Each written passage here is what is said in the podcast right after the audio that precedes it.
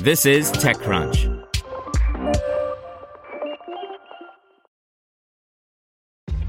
This episode is brought to you by ShipStation. You know, some things take a lot of work, like sending little robots to far off distant planets. And just as that's challenging, so too is running a successful e commerce business, especially when there's so much to do. So I want to introduce you all to ShipStation.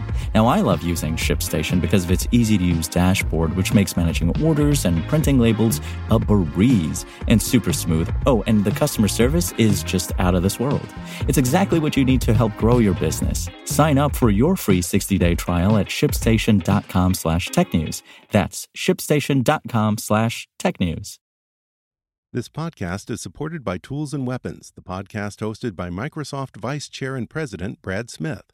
Each episode features insight you won't find anywhere else from the center of the conversation surrounding emerging technologies like AI.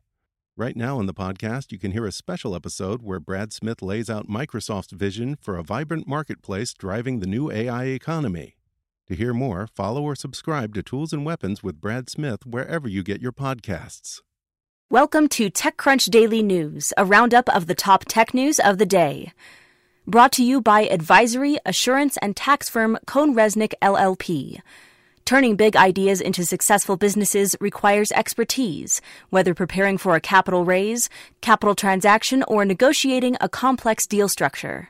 CohnReznick provides tax, compliance, transaction planning, and innovation services that drive growth and competitive advantage. Visit www.cohnreznick.com slash technology to move your business forward. Apple has new hardware coming. The U.S. government may use cell phone data to track the spread of COVID 19, and Fox acquires a streaming company.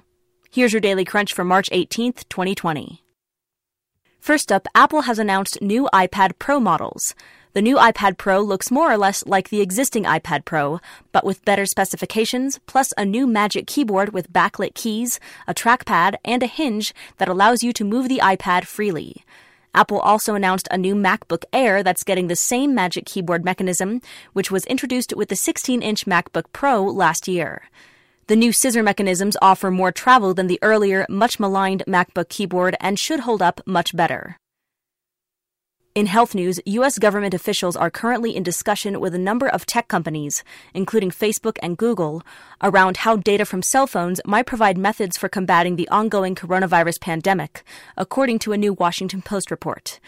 The talks also include health experts tracking the pandemic and its transmission, and one possible way in which said data could be useful is through aggregated, anonymized location data, per the report's sources. In entertainment news, Fox Corporation, the broadcast news and entertainment company holding what remains of the Murdoch family's television and cable sports and media assets after the sale of 21st Century Fox to Disney, has agreed to acquire the streaming service Tubi TV for $440 million. Tubi will bring a new digitally native consumer offering to Fox. In social media news, Facebook suffered from a massive bug in its newsfeed spam filter, causing URLs for legitimate websites, including Medium, BuzzFeed, and USA Today, to be blocked from being shared as posts or comments. As of yesterday evening, the company said it has restored all the posts that were incorrectly removed. Next, the world's travel industry has become troubled in light of the spread of COVID 19, the resulting border closures, and the reduction in personal and business travel. Mix in a broad stock market sell off, and Airbnb is in a tricky spot. For a look at when Airbnb can go public in 2020, an Extra Crunch membership is required. In space news, while successful in its primary mission, the latest SpaceX launch wasn't without unexpected issues. The secondary mission of recovering the Falcon 9 booster with a controlled landing failed for the second launch in a row. SpaceX CEO and founder Elon Musk also confirmed that one of the rocket's engines shut down early during the ascent phase of the launch vehicle.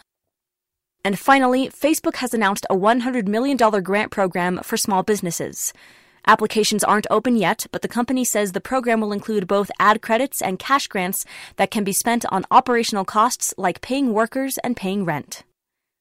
That's all for today. Check back weekday afternoons for more from TechCrunch or go to TechCrunch.com.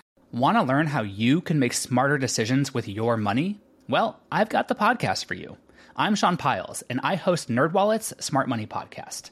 Our show features our team of nerds, personal finance experts in credit cards, banking, investing, and more.